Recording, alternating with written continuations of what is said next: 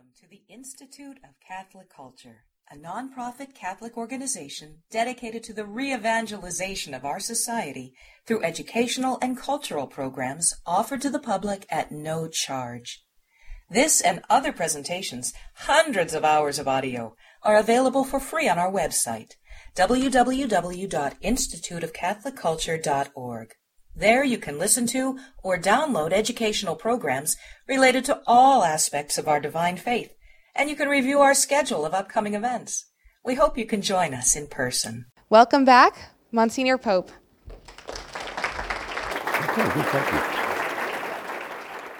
Well, now we had um, last week looked essentially at the text of the Our Father, and we did uh, some analysis of the text, and we looked at certain words, and we'll do a little quick bit of that today to kind of mop that up. But what I want to begin to do is to um, move into more the question of what is deliverance and what is, um, you know, how do we, who needs it and how do we receive it and so on. So we're going to look at that, but just a reminder of last week's material, we looked at the persons of the prayer. Now, again, it begins Our Father, see? And so you are invited to relate to God as your Father, not the, the deity or some potentate up there you know, running the universe, which he is, but he's your Father who loves you. and I, I, know I had some of you come up to me afterward and say, Well, I, I struggle. I don't really experience a lot of personal tenderness from the Father. And, uh, uh, and others said, Well, aren't you sort of falling into the trap, though, of maybe turning this whole thing into just kind of this, uh, you know, me and dad kind of thing, and you lose the content of the faith? And again, uh, like anything else in these matters, we hold everything in balance, don't we? Uh, we, we look for that, that, that middle ground we call the virtue, in medio stat virtus, right? The, in the middle stands the virtue, and we try to avoid excess or defect. And so an excess would be, oh, I'm so in with the father that he doesn't mind that I'm living with my girlfriend. No, you see, you, you've uh, lost the doctrinal emphasis. Or you're so into rules and a myriad of things and that you, you, you no longer remember that your father is telling you because he loves you and he cares about you. And so we want to find uh, neither excess or defect. This is a very profound and personal relationship we're called to have with the Father, and Jesus wants to give that to us. He, he died to put us back in touch with His Father. And we'll look at that again uh, as we look at the notes tonight. So we want to find that middle ground where we remember that He's our Father, and we love Him, and we're invited to call Him Abba. But He is God, and He is Lord and Creator, and He is ever to be adored, loved, but also respected. So we have the balance, right? We need that balance, but I think a lot of people struggle to find that, that personal, tender love of the Father. And so the Lord is inviting us in the Our Father to again get in touch with the fact that we're praying to our Father who loves us. See? And then we're, we're, we were given some precautions regarding the prayer. We, we do sort of enter into an agreement. Lord, I'm, I'm going to be forgiving. I'm going to be forgiving of other people's sins as I'm asking you to forgive me mine. And the Lord warned us. But then we went fundamentally to the picture of prayer. Hmm? Maybe I should just move to that slide. Where we, we looked at the Our Father in five steps, right? What, what, what basically are we saying? Are we just saying a bunch of words? No, it's not just words, they are precious, but it is really a vision, a picture uh, uh, of prayer, a kind of a, a plan for your prayer. See? And the five basic elements are that we should relate Our Father See? That we should rejoice who art in heaven. Hallowed be your name. See? We're excited. We're praising God. Likewise, we're receiving from the Father. So, give, you know, uh, uh, your kingdom come, your will be done on earth as it is in heaven. So, I'm, I'm asking, Lord, that you will teach me about your kingdom, that you'll, you'll, you'll give me your word so I can have your kingdom become alive in my heart. And in my heart, in than in the world that I live in. See? So we, we receive from the Father, uh, we're, we're taught by Him. And then we request, give us this day our daily bread. And we talked a little bit about the problem there, that there's a word there, super substantial, epiousion, and I gave you a little handout. And it's online if you don't have it tonight. Um, but we, we ask, we ask, God, take care of me. Take care of my family. Take care of people I love. Take care of this old hell-bound, sin-soaked world, this lunatic asylum that we're living in today. Help us. Save us. Have mercy on us. Keep us always in your grace. And then finally, we, we go into that, that last part of the Our Father where we repent of our sins and we ask for deliverance from the evil one, right? Now, since I was asked to speak on the Our Father uh, and the prayer of Jesus uh, as a prayer of Jesus that helps to deliver us, what I want to do then, just to sum up quickly again, last week we went through this, but remember here, fundamentally, deliverance is accomplished, you see, not by magic fairy dust or the force or any of this. It's accomplished by relationship. See, all that talk at the end of the prayer about deliverance presupposes that we're relating to a Father who loves us, that we're rejoicing in, his, in Him and uh, uh, receiving His truth in our life and in that vital, vivid, life changing, transformative relationship with the Lord, which is the normal Christian life. And it's in the context of that relationship with our Father and His Son Jesus and the Holy Spirit dwelling within us that we are delivered. Delivered. All right, so that's where we're going to pick up tonight. Um, this would be our basic outline for tonight. All right. How are we delivered? I've really already done that with you. This, that's the review. How are we delivered? In one word relationship. Relationship. See? And that's really what brings you deliverance. Brings you out of the kingdom of darkness and into the kingdom of light. Jesus Christ died for you, unites you to himself through baptism, incorporates you into his body, and takes you out of this lunatic asylum and into the beautiful kingdom of light. Okay? And so that's what we're, we're going to begin to develop now in the second half tonight. So, again, in a word, how are we delivered? Relationship. All right. Now, then, we need to ask then, well, what is deliverance? All right, we'll look at that first tonight. Then we're going to say, then, from what are we delivered? Now, the, the, there's, there's three things mentioned there at the end of the Our Father that we'll look at briefly. And then we're going to get into the main part of the, hom- or the talk tonight, which is the three incursions of the evil one, all right? Which are fundamentally temptation, oppression, and possession, all right? And we'll look at those incursions and how uh, the Lord will help us in those areas. All right. So let's go on then to this next question then. And you have your notes, but, and I know that's too hard for some of you to read in the back, so hopefully you have written notes, but I'm going to recite these notes, all right? So first of all, let's reflect a little bit on what do we mean by deliverance. Right? Now, um, some of these notes I've based on a lot of different sources, um, and um, this particular uh, part of the notes I've, I based a lot on Neal Lozano's book, Unbound, and also uh, resist, uh, Resisting the, the Evil One or resist, Resisting the Devil. Here's a good definition of deliverance. Deliverance, that we, we speak of deliverance in two senses. First of all, deliverance is what happened past tense, deliverance is what happened to you when you were baptized and you received the gift of faith, when you were delivered from one kingdom and you were put into another kingdom. You were taken out of the kingdom of darkness, or as St. Paul calls it, this present evil age. You were taken out of that and you were put into the kingdom of the Father's dear Son, Jesus Christ to quote Colossians 1:13. All right? Now, so again, first of all, deliverance is if you're baptized, historical. It's something that has happened already for you historically. That is to say, deliverance is what happened to you when you were baptized and received the gift of faith, when you were delivered and from one kingdom, namely Satan's kingdom, the prince of this world, when you were delivered from that and you were put into another kingdom, the kingdom of our Lord Jesus Christ, King of the universe. Somebody say amen. amen. All right.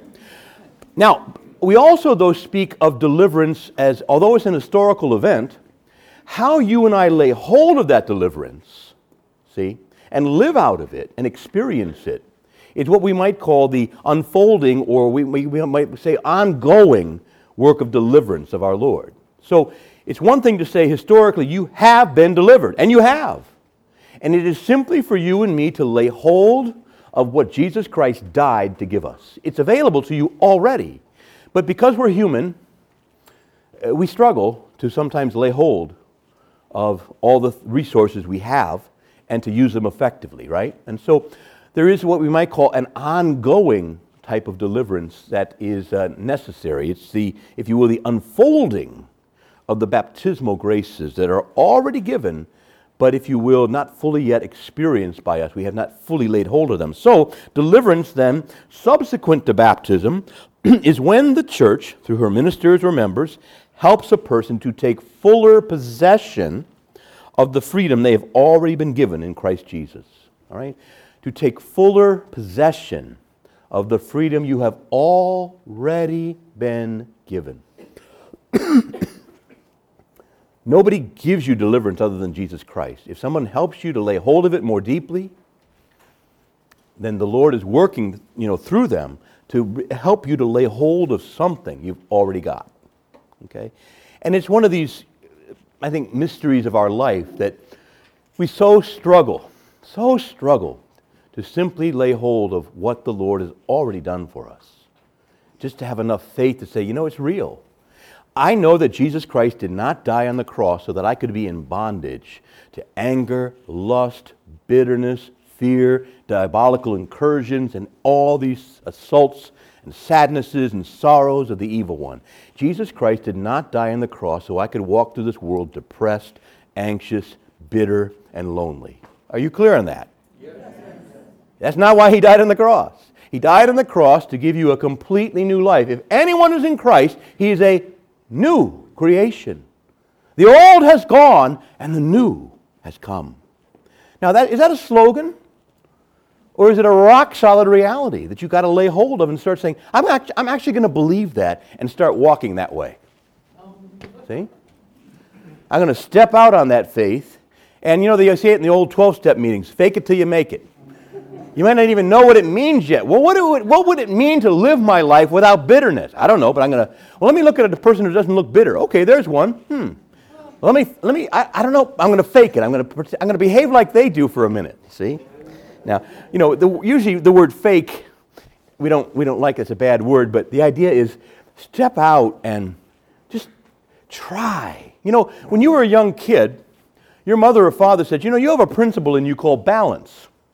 So we can take these training wheels off your bike and you can actually ride without them. Oh, no, no. No, no, it's in you. Trust me, it's in you. It's in you. I tell you, it is in you. Oh, no, I'm afraid, mommy. I'm afraid, daddy. Off come the training wheels anyway.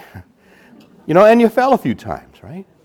But by the end of the day, you're leaning into curves, riding without hands. right? Okay. So that's the image, you know, that it's something that's in us, and the Lord has purchased for us already. It's there. And the question is how to discover it and how to live out of it.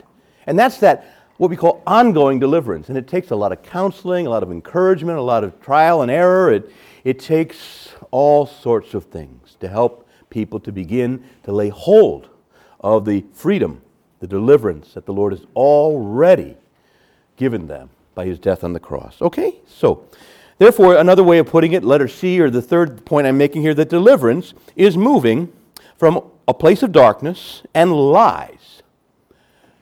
Church, if I can call you all that today, church, the devil is a liar. Now, somebody says amen, right? Amen. He is a liar from the beginning. One of the first titles given to him in Scripture is Pater Mendacii, Father of Lies. Hmm?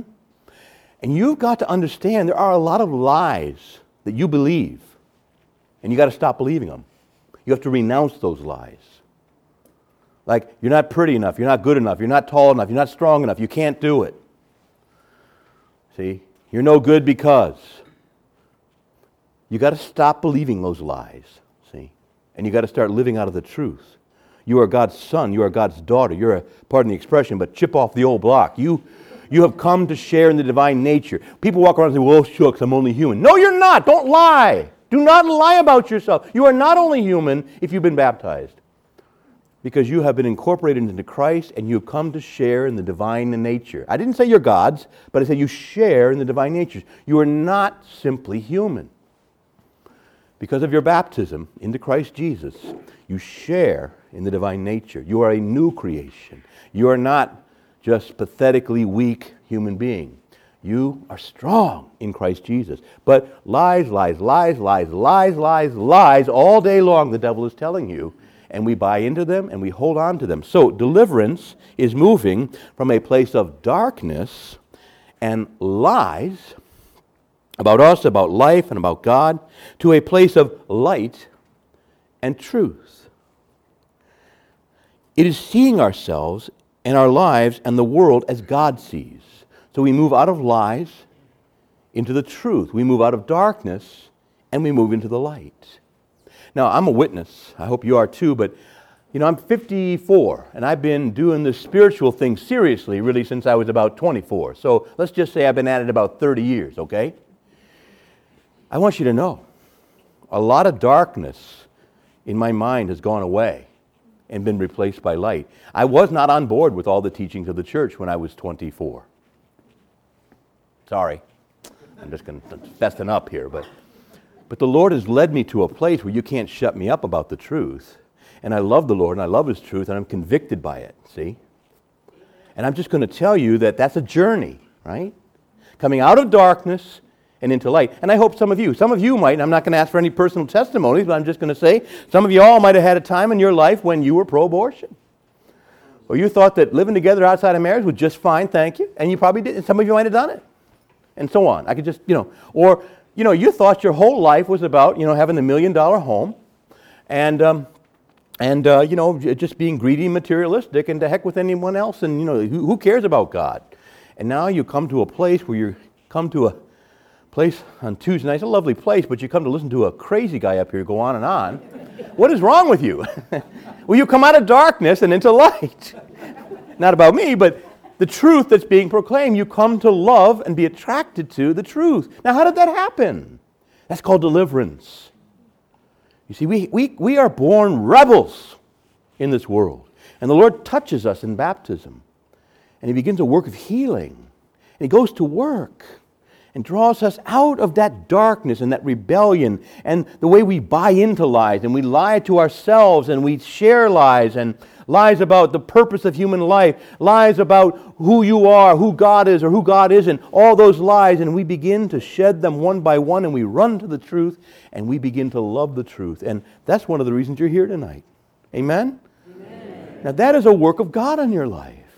See? And I know we're all still struggling. We've all got some doubt still or what have you, but I just say to you, stay with God, and the deliverance will become total. Total. Now, therefore, deliverance is moving from a place of darkness and lies to a place of light and truth, seeing ourselves, our lives, and the world as God sees. Some quick images from Scripture just to give you uh, what's the most archetypal image of deliverance? It was the Exodus story, right? Now, those people were in bondage for 400 years, see? And they were told for 400 years, your identity is that of a slave. You are a slave.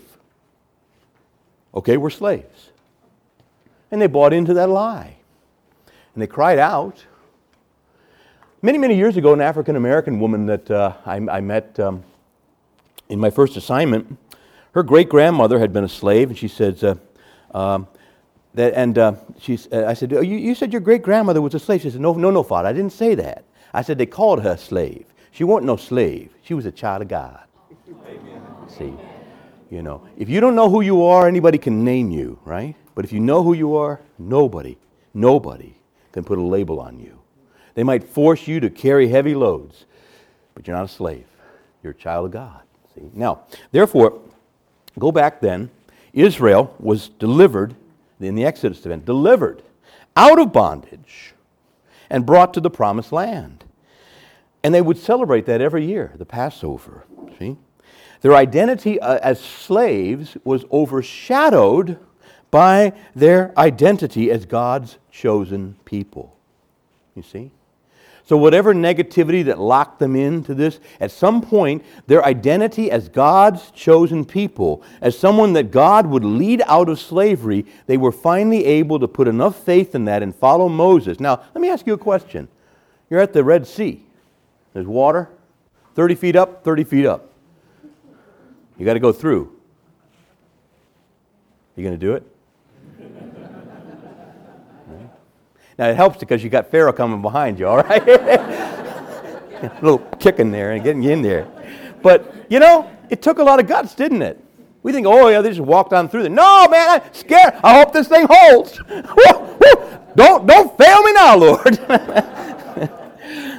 so again, you know, they, they had a lot of courage, you see, but God had to get them to that place, and Moses too. But again, you see the vision of deliverance. It took, what was the real deliverance? It wasn't just coming out of one physical location to another physical location. It wasn't just acquiring real estate. It was allowing their identity as God's chosen people to overshadow and displace their identity as slaves. Is that happening in your life? Is that's deliverance? You see the picture there? It's not just one place of real estate to another, going out of poverty and into wealth. It is a complete change of identity and self-knowledge. Okay? Now, um, so there is then, that's just one biblical image. Let me give you another biblical image. It's, I've already quoted it once, but from Colossians 1 and verse 13. Because again, we're asking this question what is deliverance? Colossians 1:13 says this, God the Father has delivered us from the dominion of darkness and has brought us into the kingdom of his own dear son. Notice it's an accomplished fact that Paul is describing. He's, he's speaking of an event that has happened.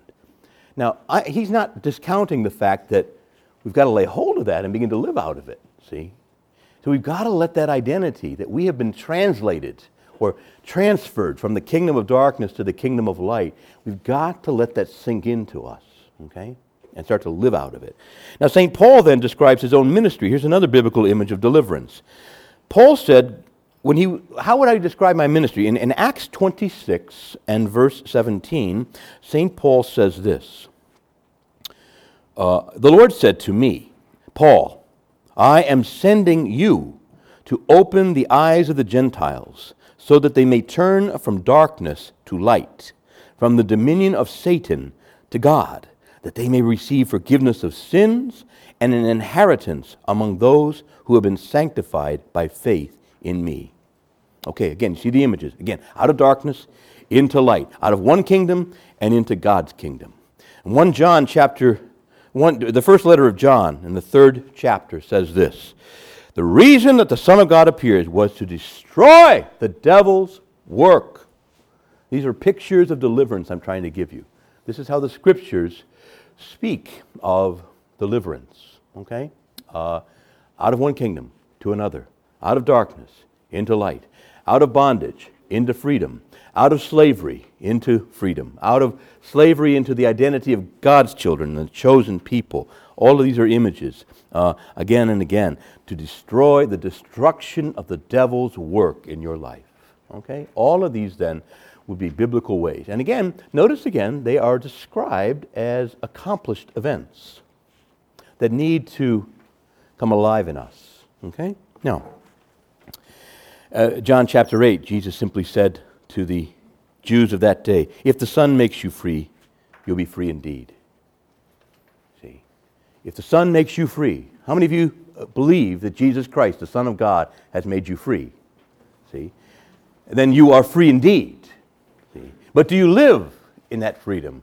Well, I can't help it. I, you know, we, we, we, we, we so easily go back into the darkness and into the light. And part of it is sloth. just too much trouble to lay hold of that. yeah, see. But would you please let it be a work of God in your life? See? And you start to see that your sense of being free indeed gets deeper and deeper with every passing year. Look, the normal Christian life is to be seeing sins put to death and grace is coming alive. To be seeing progress in your life. To be seeing I, I, was at, I once was at A and now I'm at B and I'm heading towards C. I'm not what I want to be, but I'm not what I used to be. A wonderful change has come over me to be growing, maturing, changing, seeing your faith deepen, your hope deepen, you're becoming more confident, more serene. You're seeing your gifts come alive. You're seeing sins begin to be put to death and become less powerful in your life you're more confident, more serene, more sure. You speak the truth with love. You love people more. You love God more. This is the normal Christian life. To be seeing this incredible deliverance happening in your life so that you say, I am. I was delivered and I am being delivered. I'm not what I want to be, but I'm not what I used to be. A change, a change has come over me. And this is deliverance, okay? So just asking this question what is deliverance? Too many people, I think, in the modern age, kind of want to turn deliverance into a prayer session. You know, someone comes in and like, oh, someone, Shalom, blah, blah, blah, blah, uh, you know, and then, oh, that, I feel better now. You know, well, all right, but you know, you see what I'm saying? It's God, it's, it's, it's deeper, it's more lasting. I'm not saying those aren't, those aren't deliverance moments. But you see what I'm getting at? It's got to be understood more deeply and more richly in your life, see? Now listen, the devil wants to lie to you and say nothing's happening. But I'm going to tell you, if you've been faithful, as I have for the last 30 years, to the sacraments, getting to church on Sunday, I get to church every Sunday. Week, weekly confession, you know, uh, reading scripture every day, you know. But if you've been faithful to prayer, scripture, sacraments, God's working a work in your life. And the devil wants to steal the memory from you, you see. You ask the Holy Spirit to anoint you. You would not be here on a Tuesday night, coming through all that traffic and rain, if God wasn't doing something in your life. See? And you wouldn't certainly be having the patience to listen to a, a loudmouth like me if God was not doing something in your life. So let the Holy Spirit show you what He's doing, see? And have confidence and hope that He who has begun a good work in you will bring it to completion. The Lord, I, I don't believe, Lord, that you, would brought, you brought me this far to leave me, you know. God who has begun a good work in you will bring it to completion. All right? So, deliverance, deliverance, okay? Now, let's continue on with this next question from what are we delivered? Now, the, the, the, latter part of the Our Father that we're really looking at here, remember, spending all that time as we did last week on relationship, relationship, relationship. Now, given this relationship, Father God, I love you, I praise you, I, I, I adore you, I, I, I ask from you that you'll take care of me. I, I ask you to give me your word and feed me and teach me and take care of me. And, and I, I, I lift up my heart to you and all the needs that are in the world today. And oh, thank you, thank you for all you've done. Now, in this relationship of love and of trust, I also ask you, Abba Father, I ask you, okay, deliver me, you know, for, help me forgive, as, as we say, forgive me my trespasses as I forgive those who trespass against me, and lead me not into temptation, and deliver me from the evil one. So, the, our Father says that regarding our deliverance, we want to look at three fundamental things, and I'm going to spend most of the time on that last one. But we want to be delivered, first of all, from our sins. Forgive us our trespasses, all right? Secondly, we want to be delivered from temptation.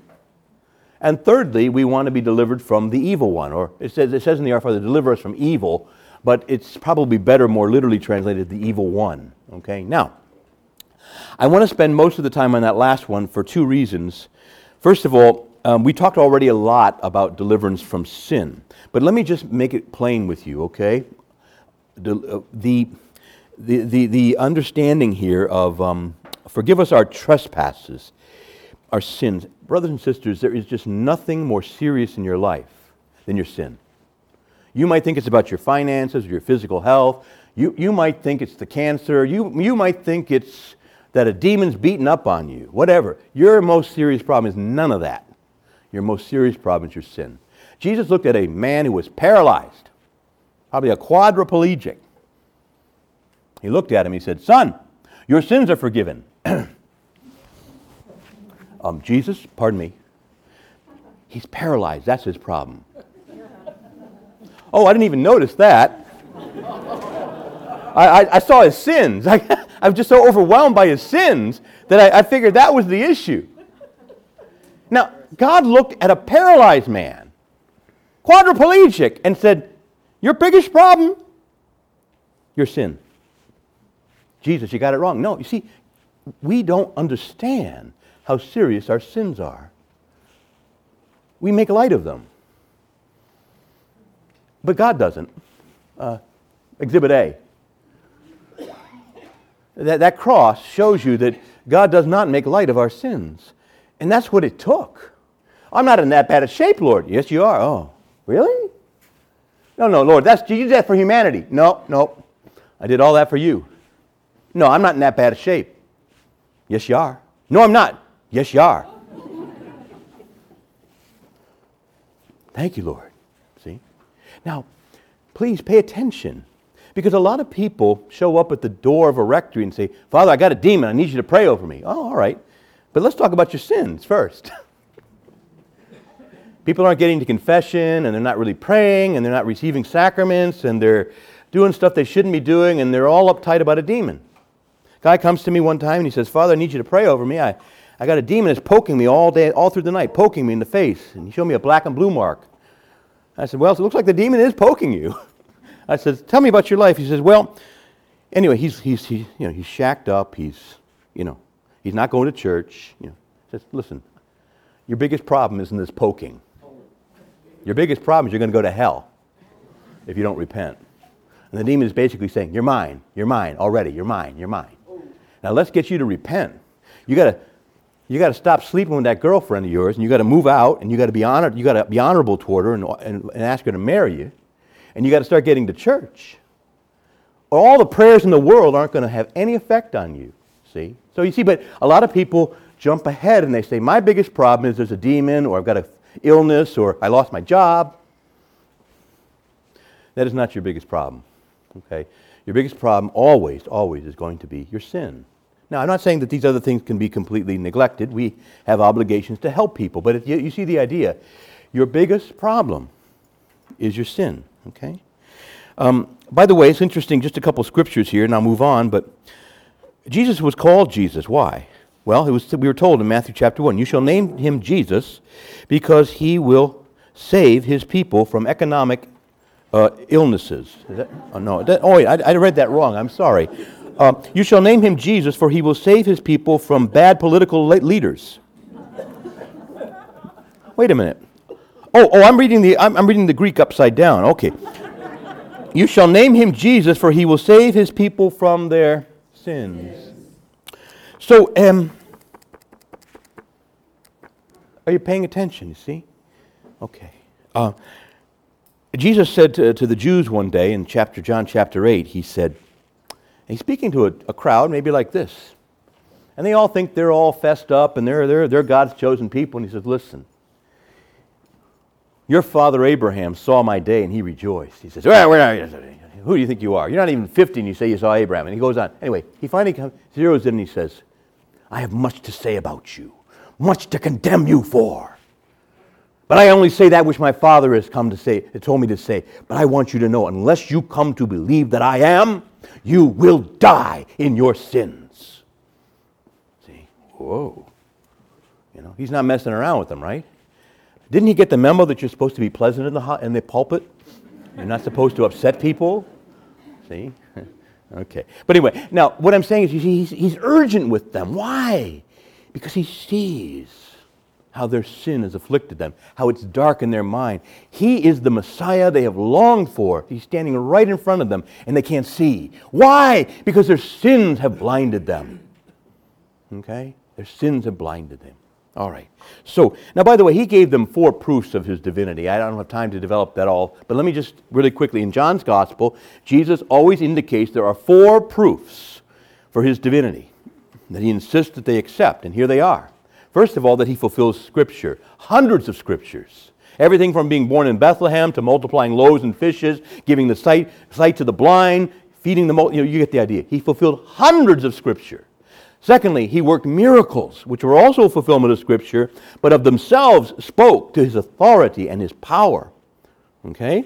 So he gave, those were the first two, the, the miracles, if you will, and the, and the fulfillment of God's word. Secondly, or I say thirdly, the testimony of John the Baptist. Now, John the Baptist, everybody agreed, he's a righteous dude. And he is, if he said he's the Messiah, he's got to be the Messiah.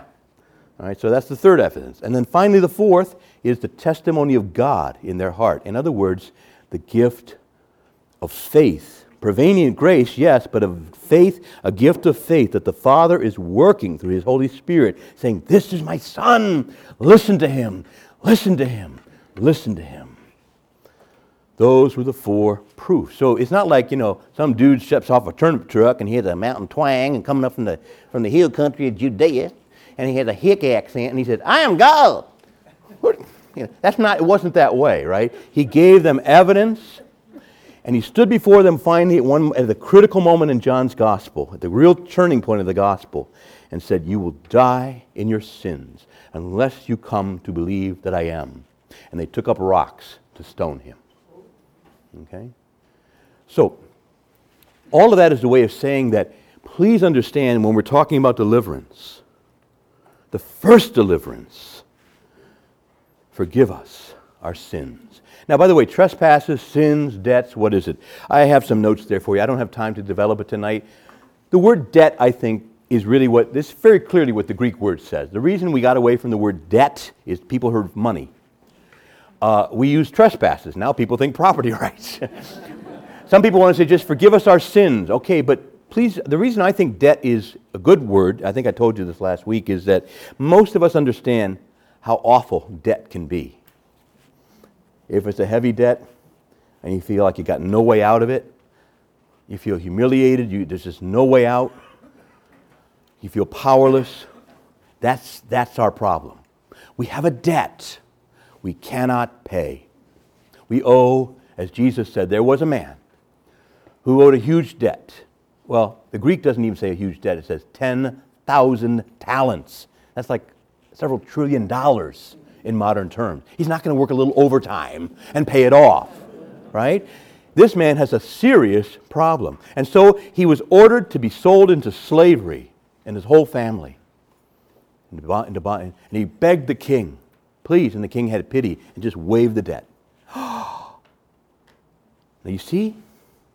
But of course, it didn't dawn on him. He went and found a guy that owed him 500 bucks and had him thrown into jail. And you know the story, right? King called him back, said, You worthless servant, back into jail with you. No pity. Now, the point is of that parable, though, is you have a debt you cannot pay. And you're not going to work a little overtime or say a few extra rosaries your debt and my debt is so amazing, so astonishing, that only the grace and mercy of God can help us. I'm not saying don't pray your rosaries. I'm not saying that, but I'm saying to you, you can't buy it because you don't got enough money. And that's why I think debt is probably the best way to understand. Forgive us our debts. We all know what it's like to be financially underwater. I say most of us anyway, right? You get the idea. So, this is an enormous deliverance that the Lord effects for us. And just saying, I paid it all. Paid in full.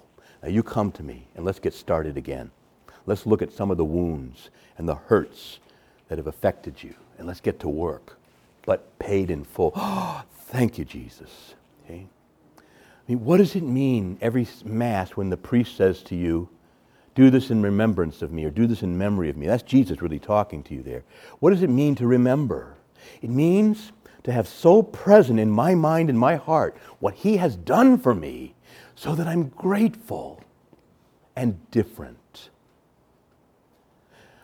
There is just no other way for us to go before God and re- realize the debt that He paid without just being astonished and grateful. And because we're grateful, we're different.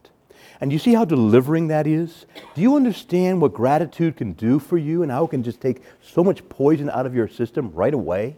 When gratitude, an immense gratitude, dawns on you, so much poison goes away.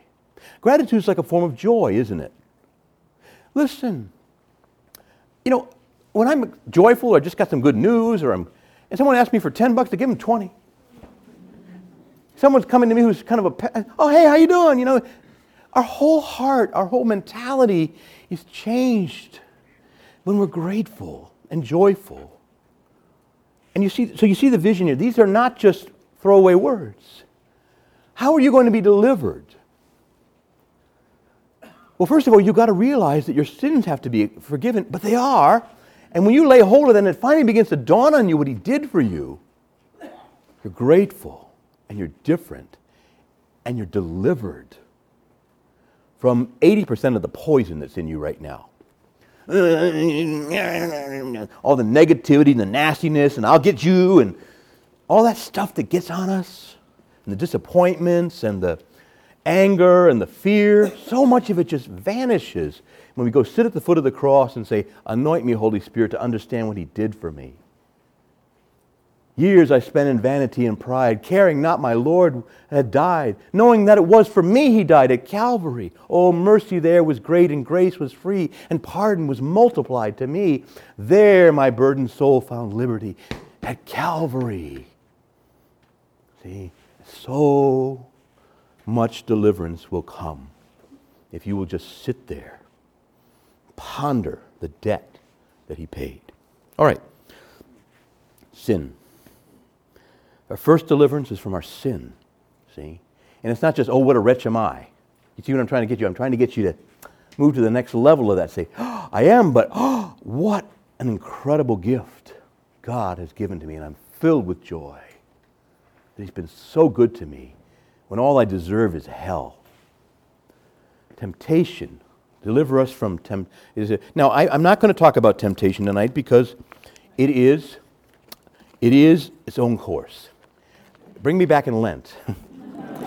but I, I gave you online seven pages of notes. What is temptation? Where does it come from? First of all, it doesn't come from God. Can we be clear on that? All right. Uh, uh, let me just read you just a, a, quick scripture on that one, just so we can uh, be clear about that.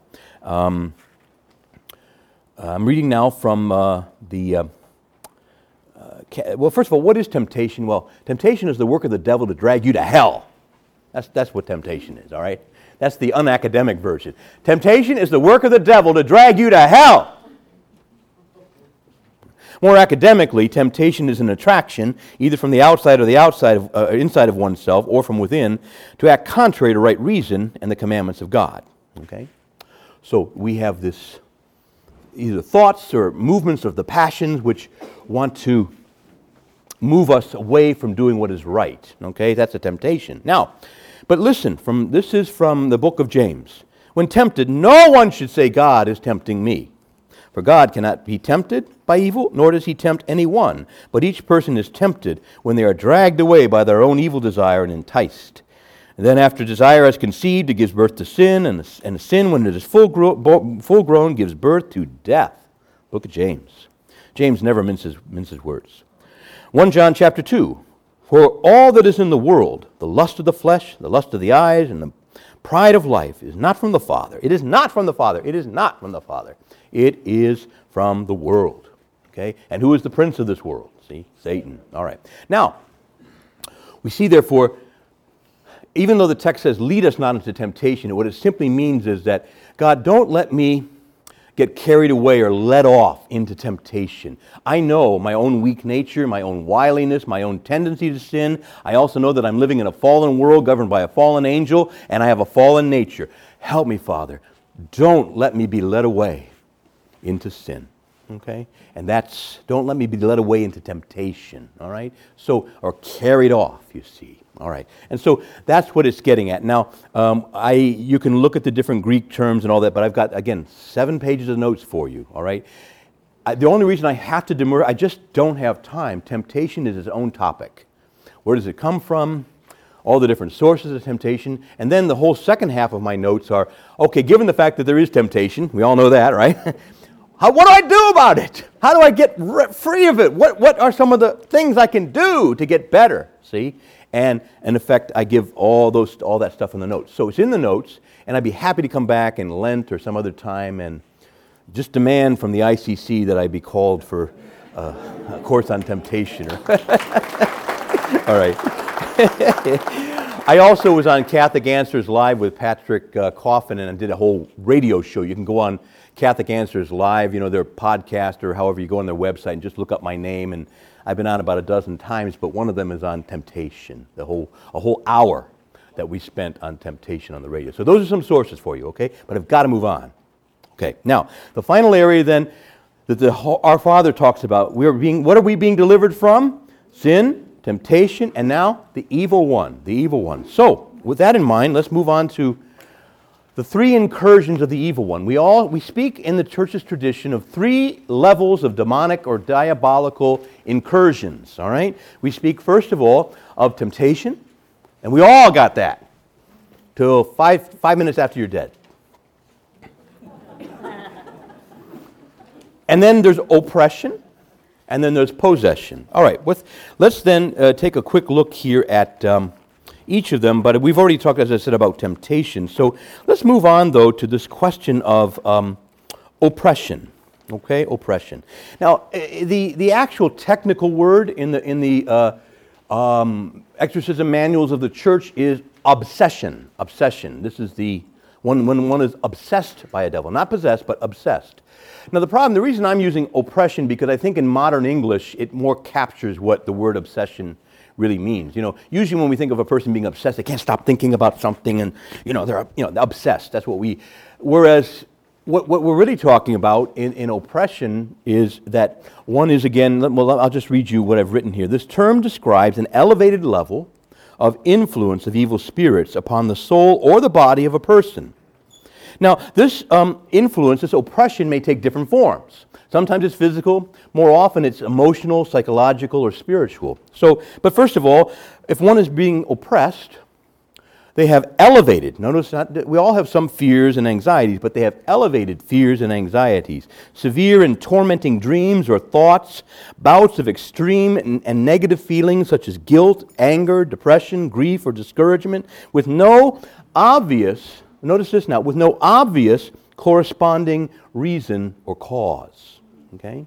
Other than I'm being attacked. It doesn't make sense that I'm going through this, you see? All right. So there's no natural, simply natural explanation. Number four, strange, fearful, troubling thoughts and experiences when trying to pray or engage in holy activity. Okay? Now, again, we all have distraction in prayer. That's not what this is talking about. But I mean, real serious incursions and attacks diabolical, sometimes a dark presence, or things start to fall, or there's, there's just really severe oppression or severe anxieties that beset a person, okay?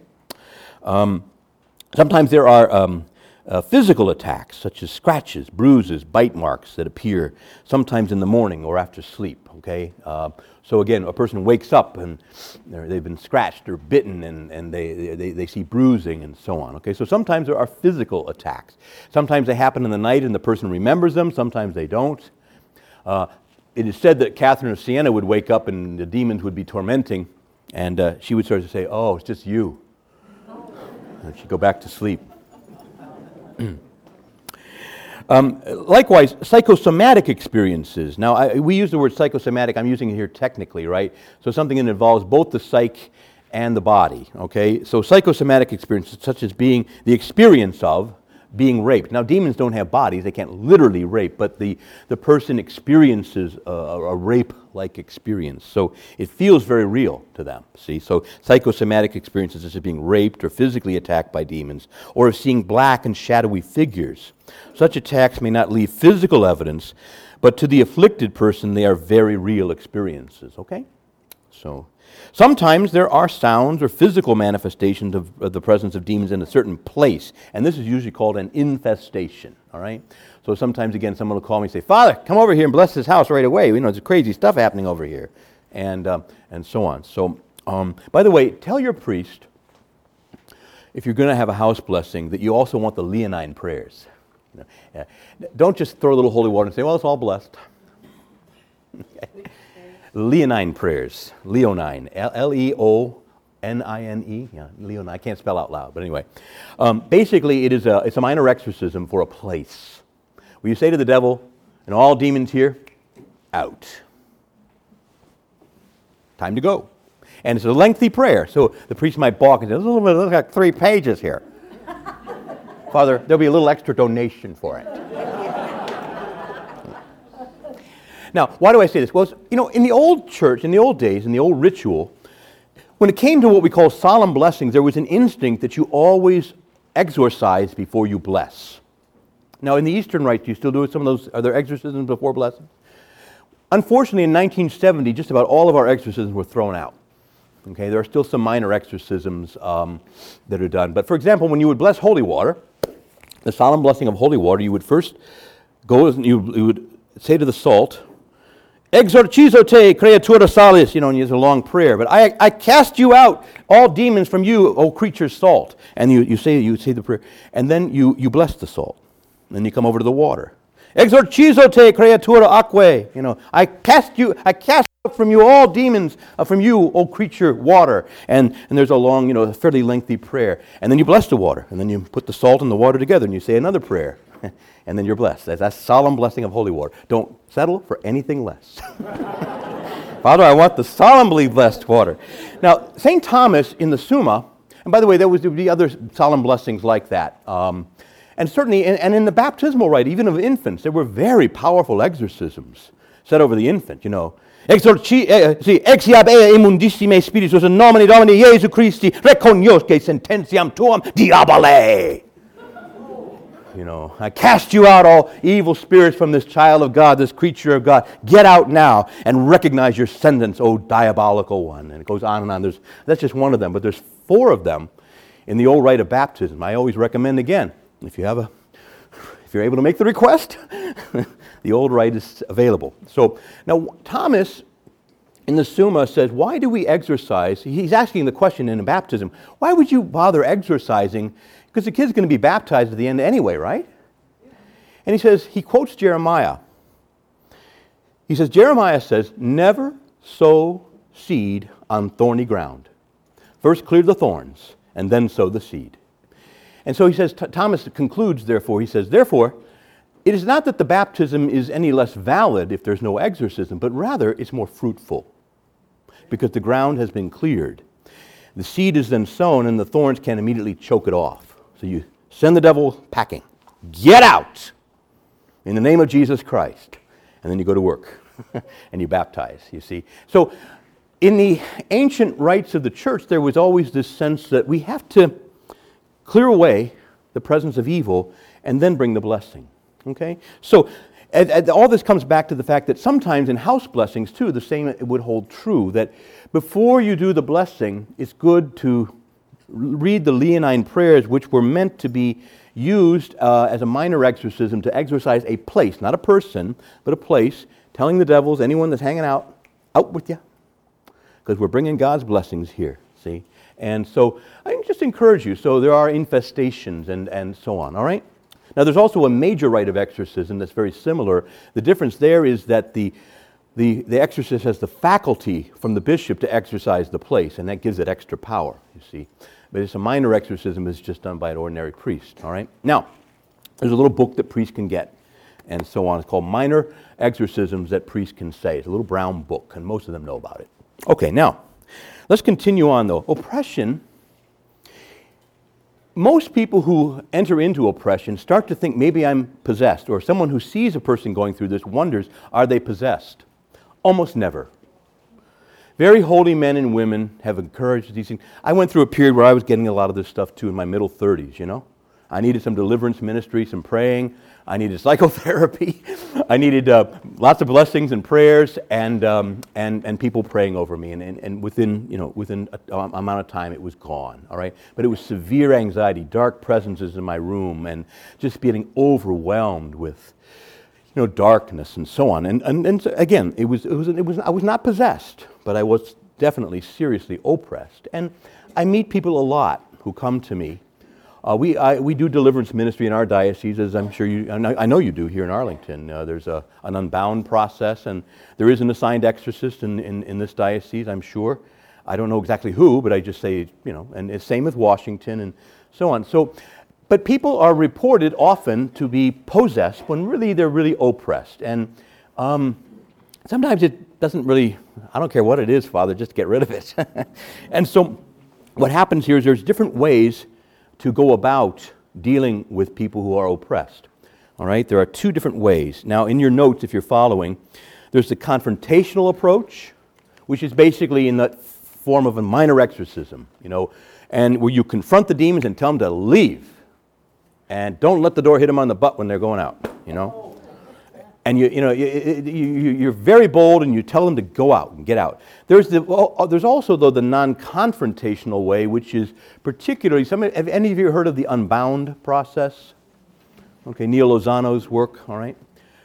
this is a very gentle way where you don't address the demons at all. You speak to the person with love and you minister to the person. You ignore the demons. And the demons manifest or snarl or there's some shenanigans going on while you pray, you ignore it. You stay with the person and you say, What's happening right now? What feelings are you having? And you, you, you work with them. Do these feel like something old? Maybe there's some forgiveness they need to give, or there's some lies that they need to renounce. I renounce the lie that, um, that Jesus, that, that, that the curses of evil ones are stronger than the blessings of Jesus. I renounce that lie. You know, you take them through renunciations, you take them through, um, if you will, they, they, they, renounce any sins, but they also renounce any lies that they bought into. They, they fear are, are there people in their life they need to forgive? You begin to uncover what we call the footholds or the strongholds of the evil one. The devil gets footholds in people's lives through areas where there's unforgiveness, where there's hurt or trauma from the past, or where uh, there are, if you will, uh, situations where they bought into lies, lies about themselves, see? And, and, and so all of these are ways of saying you try to find what's the source, what's the stronghold, what's the foothold, and you work to heal the person, to get rid of that stronghold so the devil has nowhere to hold on to and just slides off. And that's the non confrontational method. The confrontational method is I command you in the name of Jesus Christ, all you evil ones to be gone, get thee gone in the name of Jesus Christ, get thee gone, go to the foot of the cross of Christ, and he will deal with you accordingly. You know. Now, this is what we call the confrontation approach. I do not recommend it for lay people at all. There are times where a priest or a deacon might be okay with doing that. And there, there, is, there is some history to, you know, when, when a person is struggling with oppression, that there can be what we call minor exorcisms, exorcism like formulas like that, okay? Um, I would recommend with lay people that they work with a non confrontational approach where they spend time praying with the person, they help to uncover the strongholds, and there's a way, and there are people, has anyone here in this diocese, in this room today, been trained in the unbound process? Okay? See? we actually have good lay teams both here in Arlington and in um, uh, Washington and also in Baltimore. All three of our dioceses prefer this method because it's the safest method for lay people. Lay people really ought not be directly confronting demons. Not a, not a good idea. Now, it can be done, and I don't deny that there could be a charism that a lay person could have to do minor exorcisms, to command demons to depart, and they can obey because all of us have authority in Christ Jesus to tell demons to take a hike. And sometimes in your own situation, if you're really feeling down and depressed, you say, Satan, I command you to leave and leave now in the name of Jesus. Just get out. And that's okay. You can but generally speaking, I would recommend a non-confrontational approach when a person is oppressed. And sh- ideally, on any unbound team, there should be a, a priest or a deacon who's in consultation and is part of that process and people pray with them, and the priest can do a little bit of that confrontational exorcism prayer, and then the unbound process, and it's a good combination. And generally, when people are oppressed, this is what we do. All right, now in the rare cases where people are possessed, how do we determine this and so on? Well, fundamentally, a person who is, suspect, is suspected of being possessed is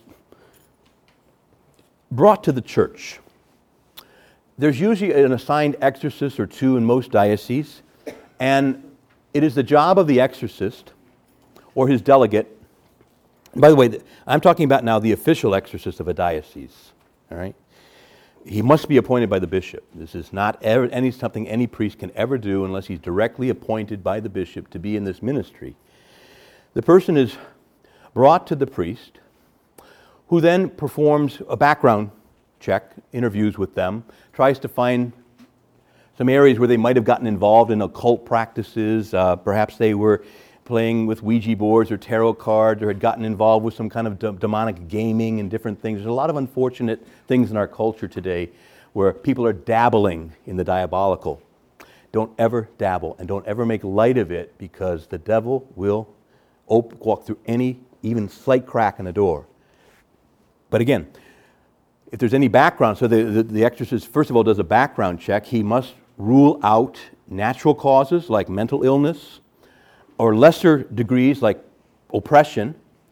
And then he performs something called diagnostic prayers. He takes some of the prayers of the rite, not the entire rite, and reads those prayers and looks for certain signs. I'm, I'm hesitant to say what those signs are because I just don't want to sow lots of seeds. but but I want to say that there are four very particular signs that are looked for by the church, and you can look it up on the internet yourself, but I just would rather not get into that tonight. And if any of those, if, if at least two of those signs are observed, then he would apply to the bishop and say, All right, I think we do have a case of possession here. And um, the, um, um, we, need to, we need to ask for the permission to go through the rite of major exorcism, all right? I don't know most dioceses in this country that have more than four or five ca- cases of major exorcism a year. They're just, it's, it's pretty rare. All right, it's pretty rare to be outright possessed. What does it mean to say that a person is possessed? In possession, a door has opened to a fallen angel, a demon in other words, to possess a person. That, who, that is to say, they have been submerged to such an extent that they are no longer able to resist the devil's lies and tortures, even with the prayers and support of others. The demons gain access not only to the person's thinking, but also to significant parts of their will, but also to their body, and they can speak. They can speak and move through it with the person being able, not, not, not being able to resist this. Now, um, we talk about partial and complete possession. We'll get to that in a moment. But so in the diagnostic prayers, one of the things that the exorcist would look for as he reads, and, and by the way, these prayers are usually read in a language that the person cannot understand, the, the, the person themselves, you know, usually in Latin, all right? And um, uh, just to make sure that the, the human being isn't interacting. And if you start getting replies and responses and the demon starts to manifest, um, then you're, you're starting to get evidence that there's real possession. And that's, so there's, there's aspects, uh, doing these diagnostic prayers that the exorcist looks for actual evidence, okay?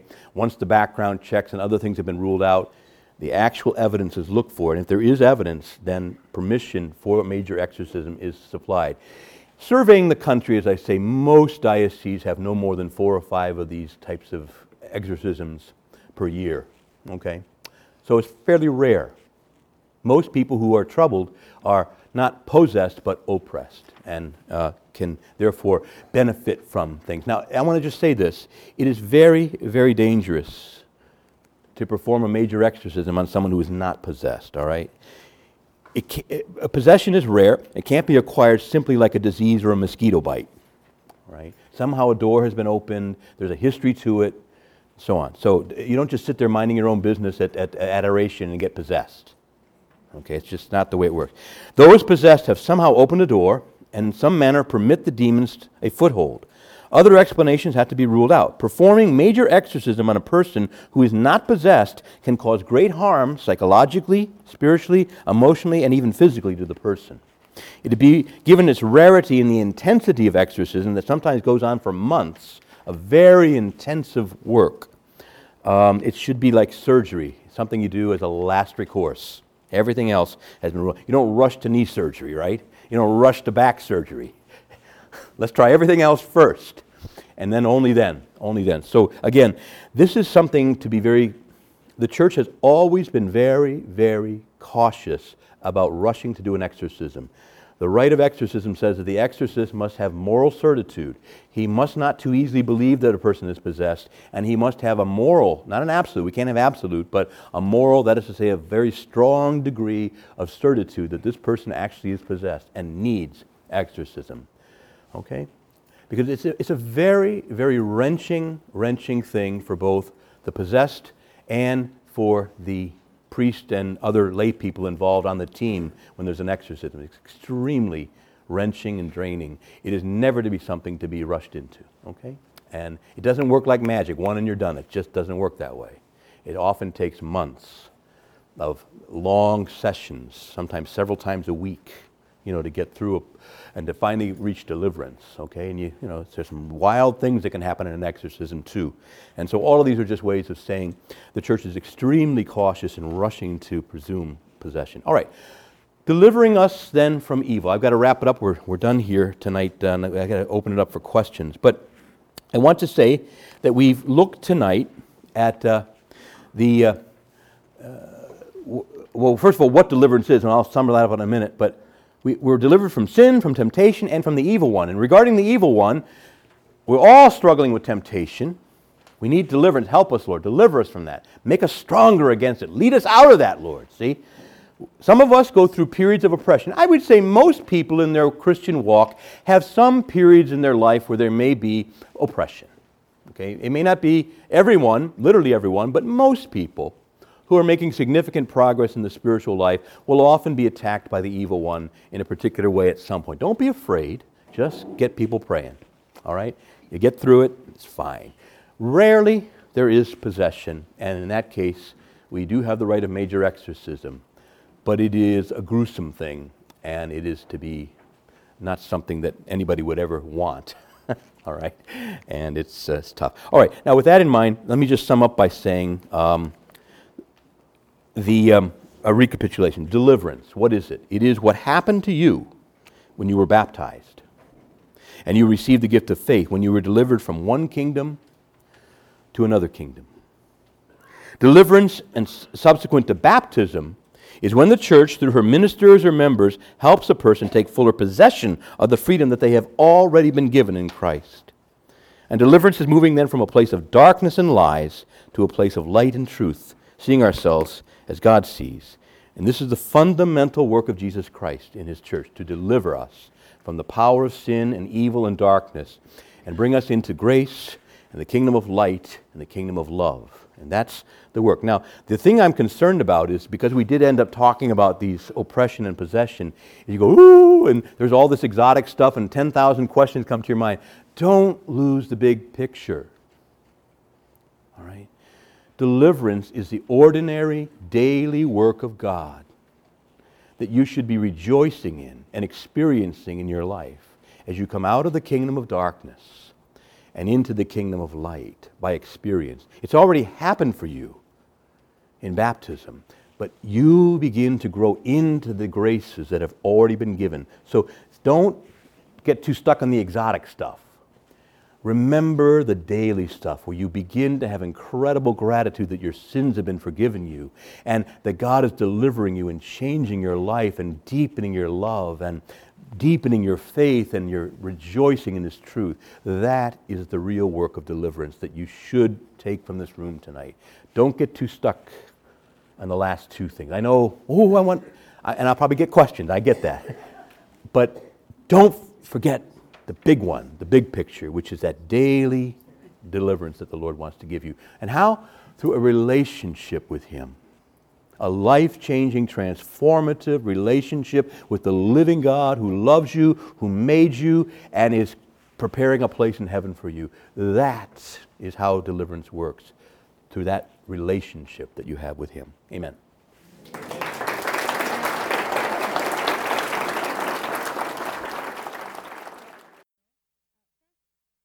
Thank you, Monsignor Pope. Where the poem prayer that you prayed during this part, where is that from? Poem or prayer? Yes, the poem prayer as you were um, referring. The poem or prayer? Yes, the poem prayer as you were. Uh, oh, years I spent in vanity and pride. It's an old Protestant hymn.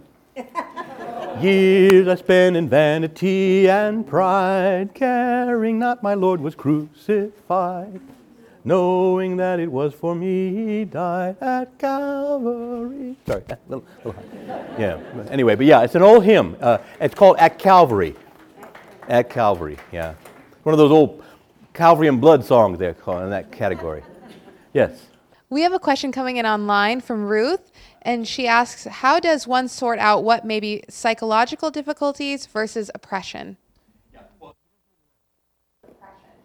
Yeah, well, you don't do it alone.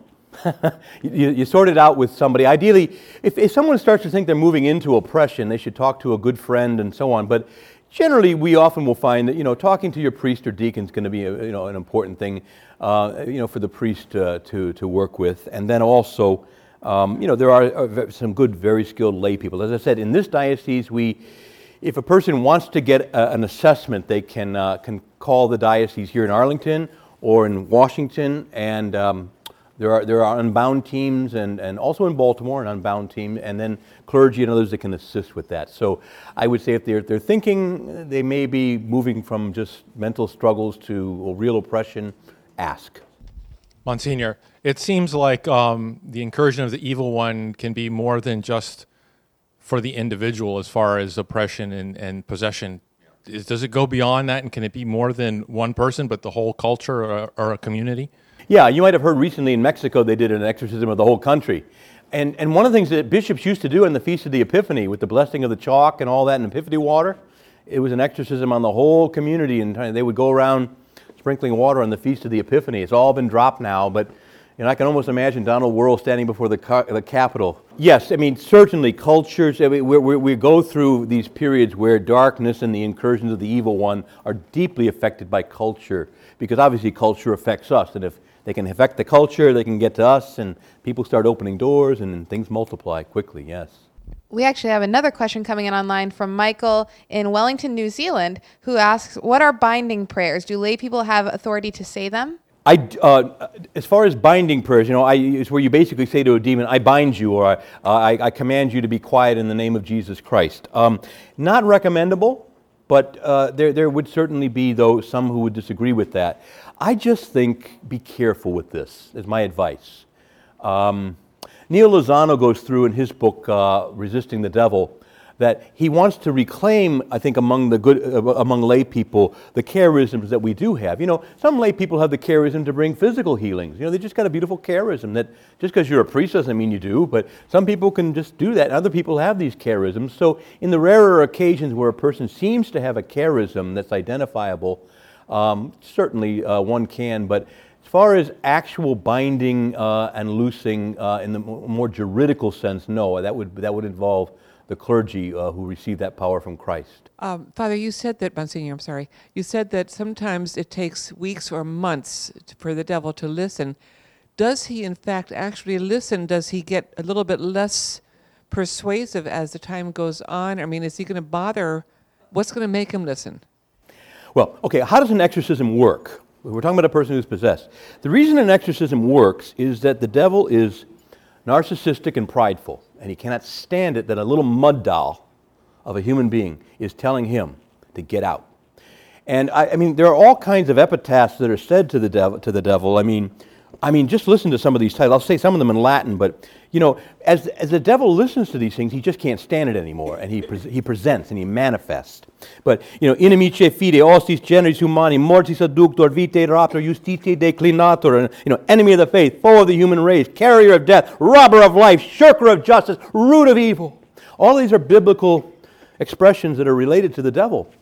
And after a while, he just can't stand it anymore that a, a mud doll of a priest or whoever is saying this to him, who do you think you are? Do you know? And he presents. And then one begins in the name of Jesus Christ, and there are very lengthy, you know, exorcism prayers that are done um, that basically just command him over and over again in the name of Jesus Christ. And little by little, the power of the evil one weakens. But, and this is why sometimes they take a long time, it has to interact with the faith of the person who's being delivered. Because without faith, there's still that doorway, that foothold that, that they have, the demons claim to have some legal right to be there.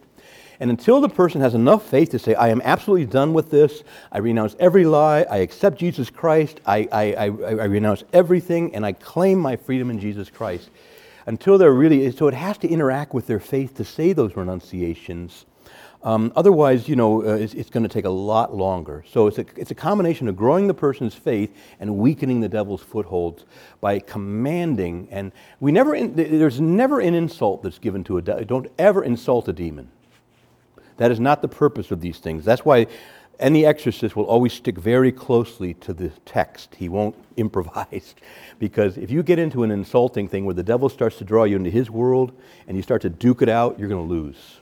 So that's why every exorcist is always trained never, never depart and start to get into long conversations with demons. You're going to lose every time. So, so these may sound insulting, but they're all biblical. They're all in the Bible. We never would never say any of these phrases at the devil um, simply to insult. Yes, Monsignor, do you ask for the intercession of any saints? In fact, the rite of exorcism begins with the litany of the saints.